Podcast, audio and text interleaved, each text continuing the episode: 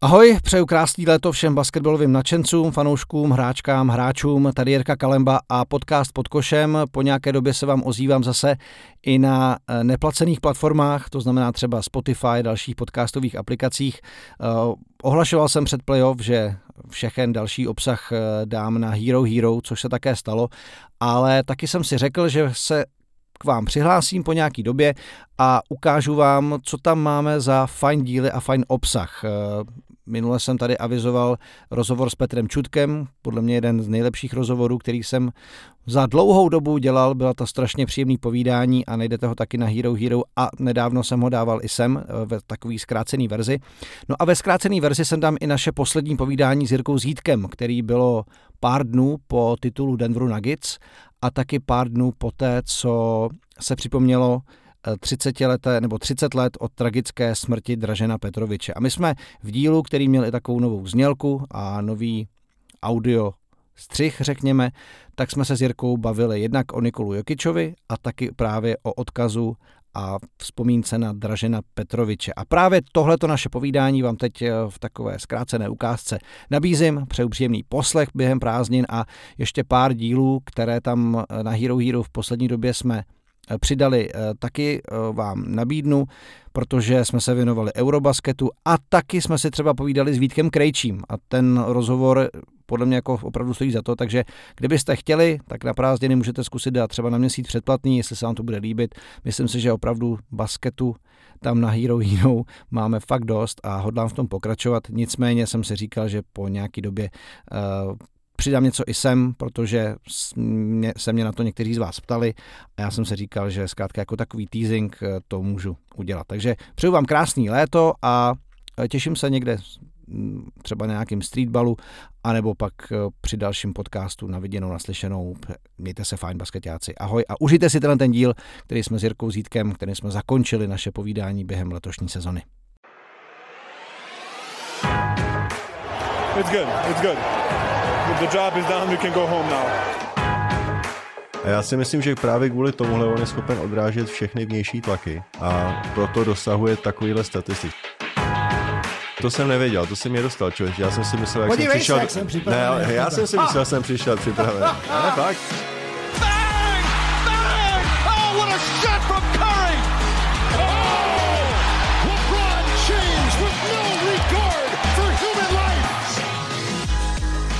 Ahoj, dobrý den, zdravíme všechny basketbalové fanoušky. Tady je další díl vašeho oblíbeného podcastu Pod košem a po Petru Čutkovi, který tu předevčírem seděl a byl mimořádným hostem, je tu host standardní, stálá součást a pilíř tohoto podcastu Jirka Zídek. Jirko, ahoj, jak se máš? Ahoj Jiří, zdravím tě. Eh, čtvrteční dopoledne jsem naladěn velmi pozitivně, jsem rád, že tě vidím, ale samozřejmě jsem si vědom toho tlaku, že nastupuji do rozjetého vlaku, který určitě Petr Čudek se svými bibliografickými znalostmi, se svojí skvělou češtinou a obraty i postřehy a svojí celkovou inteligencí určitě to nebude nic lehkého navázat na takovéto hosta. Z Opavy z Opavy přijel na ano. několik mediálních koleček, ale samozřejmě ten příběh, který sebou přivezl, ten byl mimořádný. Ten asi těžko dorovnáš. Na druhou stranu, Jirko, napsal Ty si další mě schodil hned na začátku. Ne, to ne, já jsem že uvedl do ne, toho, opravdu, že laťka je prostě vysoko, jo, a získat titul po 20 letech s Opavou se všemi těmi příběhy, to je prostě těžký. Byť, Jirko, já vím, že ty máš za sebou taky neskutečné věci. To určitě, ale, ale když vemeš potaz stav mojich kolen, takhle mě destabilizuješ, tak potom jak se mám vůbec udržet na nohou. Ale Jiří, pojďme do toho.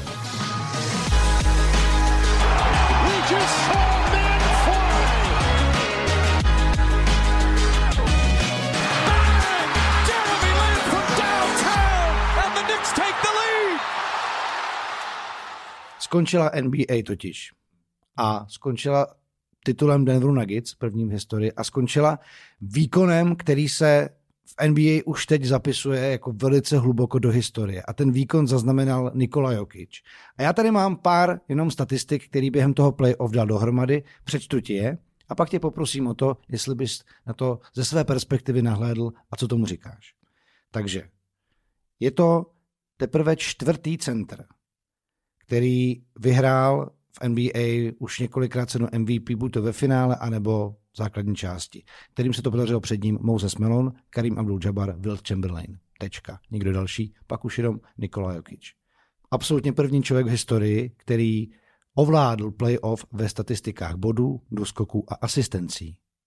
Body, doskoky, asistence. Wow. První místo, postseason. První MVP finále od Šaka 2002 jako center. Od té doby nikdo nebyl tak dominantní na pozici centra. První center, který v playoff vyhrál statistiku asistencí od Vilta Chamberlaina 67. Samozřejmě taky jako šestý MVP finále, který se narodil mimo USA. Hakim Olajuwon, Tim Duncan, Tony Parker, Dirk Nowitzki, Janis Antetokounmpo. No a samozřejmě desetkrát triple-double postseason jako první člověk v historii. To je jenom jako na úvod, co tady mají na NBA.com, jako výběr ze stories z jeho neuvěřitelného playoff runu, kdy on, Jamal Murray, Aaron Gordon a celý tým Denver Nuggets nenašel konkurenci. Ale mě by zajímalo, co říkáš tomu, co Big Man Nikola Jokic, kterého překryla reklama na Taco Bell, když ho brali ve druhém kole draftu, co udělal s basketem, se svým odkazem a s tím, co dokázal v tomto playoff. Jedna 40 draftu, která se vypracovala tam, kde je, ale eh, draft bych příliš nepřehodnocoval, protože v Miami hrálo sedm hráčů, kteří nebyli draftováni, takže opomeme draft, ale pojďme s těm statistikám, které si jmenovala. Těch bylo tolik, že se velice těžko nachází úhel, z kterého bych to měl začít rozebírat. Ale ten první, který mi napadá, je, jak je Nikola eh, Jokic eh, dominantním páserem. Jeho přihrávky, vidění hřiště, ta basketbalová inteligence, která ho posouvá o krok dopředu před eh, jeho obránci a před týmy, proti kterým hraje, proti, proti soupeřům, tak si myslím, že ho činí naprostým geniem. A to je ještě velice mladý, takže ještě možná uvidíme to nejlepší z Nikoly Jokiče teprve v budoucnu. Další věc, která mi napadá.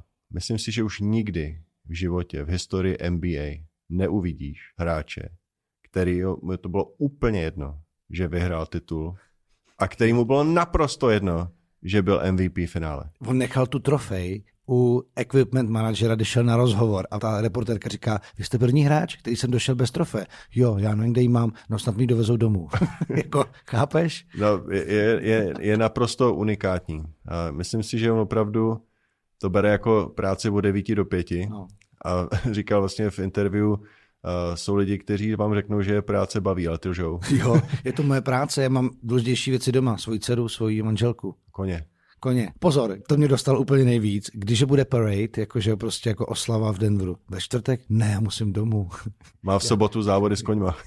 Ne, to bylo geniální, ale já si myslím, že to není přehraný vůbec. Jo? Není, není. A já si myslím, že právě kvůli tomuhle on je schopen odrážet všechny vnější tlaky a uh, proto dosahuje takovýhle statistik. Samozřejmě je tam jeho genialita a všechno, ale on k sobě nenechává dojít vůbec žádné tlaky zvenku. Hmm. Taky byl... nemá sociální sítě vůbec, takže ho to vůbec Tím je mi naprosto nejsympatičtější ze všeho. vůbec nezajímá. Tam jsme naprosto spojení. to, to jste, možná má WhatsApp. A co si o tom myslíš ty? Co já, si o tom myslíš? Já si myslím, že... že to je úkaz. Já si myslím, že to je úkaz, ale zároveň to strašně obdivuju. Ale nezdá se ti skoro divný, že MB ho nedotlačila do toho, aby měl sociální Trošku sítě? Trošku se mi to divný zdá ale když vlastně si jako dohlídneš na to, co to teď vlastně, jak to dopomáhá je vůbec jako obrazu a to, že fakt jako potom, co už padaly konfety na polobovku, on šel a s každým hráčem Miami si potřásl pravicí, pak potkal Jamala Mariho, řekl, kámo, dotáhli jsme to, prostě mám tě rád, jsme bráchové.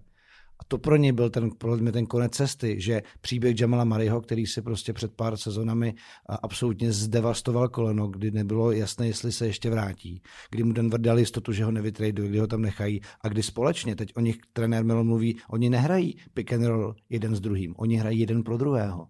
Neuvěřitelné, co mezi nimi je. To podle mě pro mě bylo to nejcennější. Pak si vzal dceru, políbil manželku a převzal a dal pár rozhovorů. A pak se jenom píchnul a šel domů z práce. Chápeš? Tak. Takhle on to bral. A to právě beru to, že hele, lidi ho samozřejmě tímhle tím budou jako podle mě teď strašně uctívat. A to, to je člověk, hele, LeBron James má nějakou platformu, zasahuje i do určitých společenských témat díky sociálním politických. sítím, politických taky. A já si myslím, že já o tom budu mít za chvilku přednášku pro basketbalový publikum za pár dní o médiích a sociálních sítích a vlastně to beru jako jeden z rysů doby a je to naprosto v pořádku, že lidi, kteří to mají v hlavě v pořádku, ano, v pořádku, uh, takhle se projevují. Na druhou stranu Kyrie Irving ti dokáže dát uh, recenzi na, a, a doporučení na rasistický dokument antisemický, protože prostě tento má zase v hlavě jinak nastavený. Nikola Jokic má, jak se říká, můžu to říct, já to řeknu, má prostě v piči. That's a normal thing, you know. Nobody likes his uh, his job, or maybe they do. They're lying. But to be honest, I don't think about the next year. I'm gonna ask the coach to, to give me a couple week a couple weeks more off, uh, so I can I can be ready for the season. Uh, that's supposed to be a joke, and you didn't laugh. Good job, guys. Pardon. A, ale krásně, jako tak, jakože mu to věří, že to není hraný, to je prostě on, jeho zajímají, ten basket mu jde, dobře, tak jde mi, tak jsem v tom dobrý. Ale jak mu říkal jeho táta, to je Nikola Jokic jako mladík, jako teenager, vlastně říkal, táto, já bych chtěl hrozně pracovat s koňma a chtěl by být skvělý eh, žokej, nebo, nebo ten, co vlastně řídí ty klusáky, že, na kterých on jezdí. A on mu říkal, ne, synku, ty si myslím, že máš talent na basket. Myslím si, že na ježdění na koni bude čas, ale pojď, nejdříve bude z tebe výborný basketbalista a potom můžeš jezdit na koni. Takže tohle to opravdu dokresluje jeho celkový obraz. Ale když se ještě vrátíš k tomu basketu, eh, já si myslím, že opravdu eh, to, jak je schopen hrát eh, naprosto nesobecky, jak až někdy jeho spoluhráči na něj skoro křičí a dožadují se, aby více atakoval koš, aby více střílel, protože on samozřejmě je schopen zakončit jeden na jednoho, to je pro něj skoro neřešitelná situace pro protivníka, aby hmm. ho bránil. Tak je, je to, Prostě Denver se vyprofiloval jako naprosto jiný tým. Jestliže veme, že máš hvězdy, když si vemeš od Bostonu eh, s, s individualitama, který mají Lakers, prostě všichni, většina týmu prostě staví na jednou, na jednou nebo dvou hráčích. Tady máme taky dva hráče, Nikola Jamal Murray, který ty si zmiňoval, ale oni udělají všechno pro to, aby do hry, aby statisticky začlenili všechny ostatní hráče, který se na, na hřišti ukážou. Takže prostě ty hráči podle mě dají extra ze sebe. Oni nebudou hrát na 100%, nebo nebude z nich vytěženo 100% jejich potenciálu. Oni se dostanou na 110, 120% potenciálu, protože ví, že tyhle ty super hvězdy, tyhle ty, ten fundament franchiseu, prostě o ně stojí. Hmm. Zajímá se o ně, chce je využít a to je strašný rozdíl. To je obrovickánský rozdíl. Mně se strašně líbí vlastně ta cesta, kterou nastavili a vždycky hrozně obdivuju dopsání toho příběhu, protože to není jako otázka jedný, dvou sezon. Oni spolu hrajou od sezóny 2016-17 a on to popsal v jednom rozhovoru, jako ten úspěch je cesta, kdy zjistíte, nejdřív jako vám to nejde, pak se zlepšíte, pak přijde nějaký neúspěch, z toho se poučíte, nějak to pořešíte v sobě, figure it out, jak říkal, a pak třeba dojdete na ten konec té cesty. Ty, ale to je prostě neuvěřitelný, když se vezmeš, jaký kousky se k tomu museli přidat. Mluvili jsme tady Jamal Murray, zranění. A Jokic taky nějak vlastně se musel etablovat na té své pozici s tou svojí hrou, dát mu ty další kousky. Jasně, ale už byl, už byl předtím dvakrát MVP, ale byl kritizován za mnoho věcí, eh, byl kritizován za svoji fyzickou kondici, fyzickou přípravu, eh, jeho fyzický fond, eh, a myslím si, že udělal jeden obrovský krok a to, že si řekl, on se profiluje jako hráč, který má rád samozřejmě basket, ale bere ho jako svoje povolání a pak, když skončí, tak si dělá svoje věci. Mm-hmm. Naprosto to dělá. Vůbec se nezajímá o okolní svět.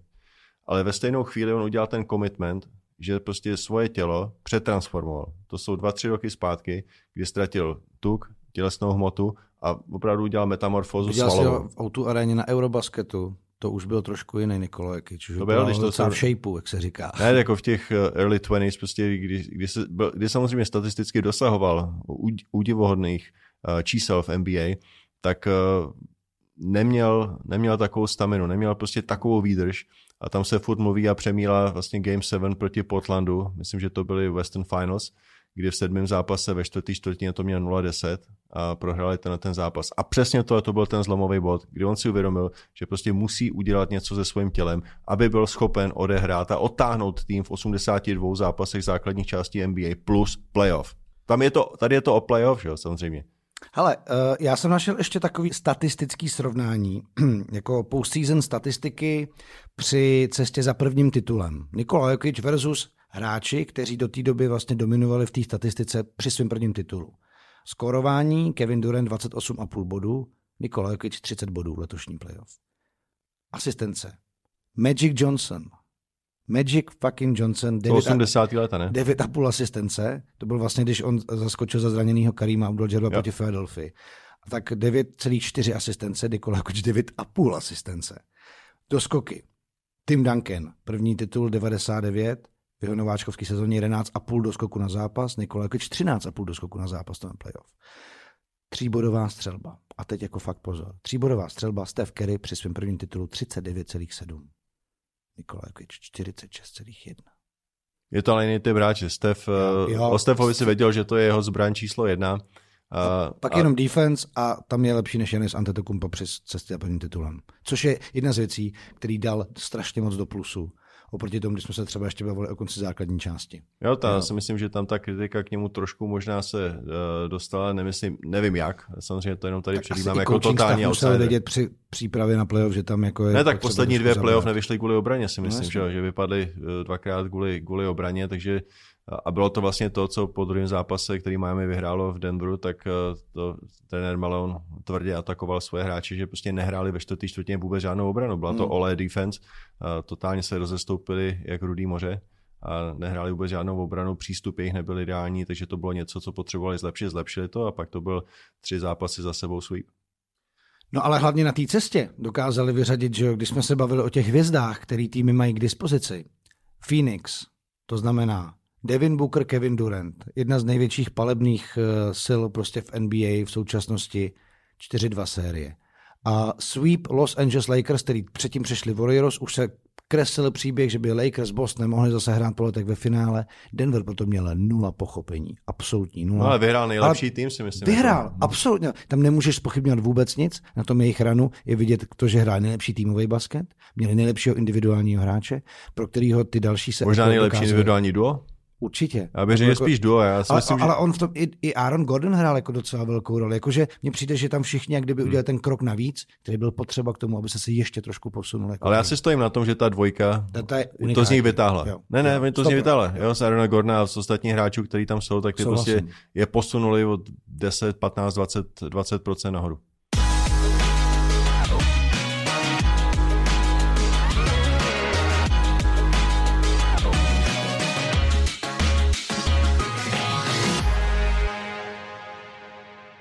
Já bych ale uh, vlastně tematicky se udržel na Balkáně a balkánském basketbale, protože jsme nedávno uh, bylo významné a velice smutné jubileum jedné události, která zasáhla v roce 93 celý basketbalový svět. Mě teda, teda ještě tehdy ne, to se přiznám, mě bylo asi 9 let, takže jsem z toho moc neměl a basketbal jsem teprve začínal poznávat, ale 30 let od tragické autonehody Dražena Petroviče. A já jsem při té příležitosti jsem si vzpomněl, že jsem před pěti lety, na to psal článek ještě na webu ČT Sport. A přátelé jmenuje se ten, který otevřel NBA Evropanům. A vzhledem k tomu, jsem kvůli tomu viděl několik dokumentů, a tak je to soupis až mě samotného dneska, když jsem se na to díval, překvapilo, kolik zajímavých jako informací z jeho kariéry tam je, člověče. Hmm. V, tom, v tom článku. Nebudu ho tady číst, ale... Já jsem jako... o tomhle tom viděl fantastický dokument Vlade Divaci, jak ano, Once dokument. Brothers se to Once Brothers. Je to, to byl zase... jeden z fantastických filmů dokumentárních, který jsem viděl. To bych doporučil naprosto každému. Samozřejmě tvůj článek taky. Ano, ano. Ale, ale já myslím, že tam částečně se inspiruji tím taky. Je to ze série ESPN 3430, což byla taková skvělá dokumentární série. A právě o tom, jak si v začátcích své zámořské kariéry uh, Dražen volal s Vladem Divacem, které potom samozřejmě ale rozdělila i občanská válka, že jo, prostě. Jako no úplně rozdělila, si myslím, prostě, se spolu vůbec nebavili, že jo. Právě, proto se jmenuje Once Brothers, protože oni spolu byli jako... A tam byl fantastický ten konec, vlastně, když Vlade Divac přijde a vidí se s matkou Dražena v Chorvatsku a projde si zářeb. Hmm. Jo, to, jako tenhle ten film si myslím, že stojí za shlednutí, zejména v tom uh, politickém kontextu a tragédii, která se stala na Balkáně s, s občanskou válkou a s rozpadem Jugoslávie. To bych určitě doporučil každému. Tady právě ta jedna pasáž, on eh, jeho draftoval Portland, kde prostě on dostával absolutně marginální herní vytížení, což bylo v kontrastu s tím, jakou, jakou už pozici měl samozřejmě v Evropě, kde vyhrál už pohár mistrů evropských zemí a tak dále. Byl prostě velkou hvězdou, ale chtěl jít dál. A Frustrovaný z nezvyklé role si o svém soužení často a dlouze telefonoval s kamarádem z reprezentace Vladem Divacem, který v tu dobu se snažil podobně přesvědčit Los Angeleské Lakers. A tehdy Rich Dalatry se snažil vysvětlit, proč Dražen nehrál. Víte, měl docela problémy s obranou, dokonce se nám v jednu chvíli zdálo, že kdybychom místo něj dali na polubovku kužel, tak o něj by aspoň soupeř mohl zakopnout. No, že pak přišel přesun do, do New Jersey Nets a ze čtyř bodů bylo 12, z 12 20, 45 úspěšnost střelby a najednou vycházející absolutní star, která otevřela dveře, vlastně ukázala, že Evropané můžou být dominantními hráči v NBA. Ale když vemeš to, kolik Dražen trénoval, on byl naprosto legendární tím, jaký si dával tréninkové dávky, jak trénoval v posilovně, střelba. Myslím, s chodou náhod můj agent Warren Legery byl jeho agent, takže já jsem měl ještě k Draženovi blíž. Ale samozřejmě do slechu mě bylo 20 let, když se to dostalo, takže tenkrát jsem ještě s Warrenem nespolupracoval. Nicméně on říkal, že vlastně po sezóně on střílel tisíc daných, ano. daných ano, trojek. Daný. Tisíc daných ale trojek. Něco podobného dělal to je nálož, Bryant, ale to je nálož tisíc daných jako trojek. To je strašně moc. Jako když bychom tady počítal, Jirko, jako do tisíce, tady jsme strašně dlouho. OK, ale tisíc daných, musí... kdyby si že by si střílel v tréninku už okolo 50%, 55%, tak to musíš odázet 2000 trojek, NBA trojek. jako... Ale jako basketbalový reprezentant stával před šestou raní, kdy ještě jeho spoluhráči se trousili na snídani a vracel se už propoceným trikem z hale, kde odstřílel stovky pokusů. To je reprezentačníkem třeba jenom. I takhle on vlastně byl schopen a ochoten pracovat. Ne, žil pro basket a samozřejmě byla to obrovská tragédie. To, co předváděl v, v Nets, dostal se do All-Staru, eh, do All-Star pětky nebo do All-Star uh, gameu. A myslím si, že to bylo jeho sebedůvěra v to, co dokáže, byla patrná. Prostě jeho up and under fakes z trojky. A kdy dokázal I do tváře Michaela Jordana střílel. Reggie Miller ho uznal, jako uznal a prostě respektoval. Jeho spoluhráč Kenny Anderson říkal, my jsme tu do té doby Evropany nechtěli, protože jsme mysleli, že jsou měkký. Hmm. A Dražen nám ukázal, že ne. Hmm, přesně tak, no. No a pak bohužel přišla uh, o nějak místo přeletu z Frankfurtu, tak jel, jel po dálnici s jeho přítelkyní tak. A byl nepřipoutaný a v dešti auto dostalo smyk a Přítelkyně ho vyzvedla podle mě na letišti, kdy vlastně... Frankfurtu, myslím. To a potom při tom přejezdu bohužel se stalo to, co se stalo, obrovská tragédie. Ale je vlastně pro mě neuvěřitelný, že se tak jak to jako vnímám v těch posledních letech, každý rok se to připomíná, jak moc vlastně Dražen Petrovič opravdu, jako ten odchod je tragický u každého člověka, ale kolik toho basketu mohl dát a je hlavně jakou pozici si zvládl vybudovat v době, kdy to vlastně pro Evropany vůbec nebylo jednoduchý a kdy on opravdu svojí zarputilostí a nejvíc ještě tím, co se dělo jako v jeho zemi, a to jako vůbec nebylo, to, to, to, to bylo strašně složitý, čím se musel projít a, a přesto to dokázal. Byl z Chorvaty prostě druhý na olympiádě v Barceloně, dokázal byli to 40 bodů, byl to průko, absolutní pionýr, podle mě. Jako. Vlade, on, Sharunas Mačulonis, Saša Volkov, tohle ty bych asi označil jako ty, ty, ty první, nevím, jestli mi někdo vypadnul, nechci nikomu křivdit, ale tyhle ty bych asi označil.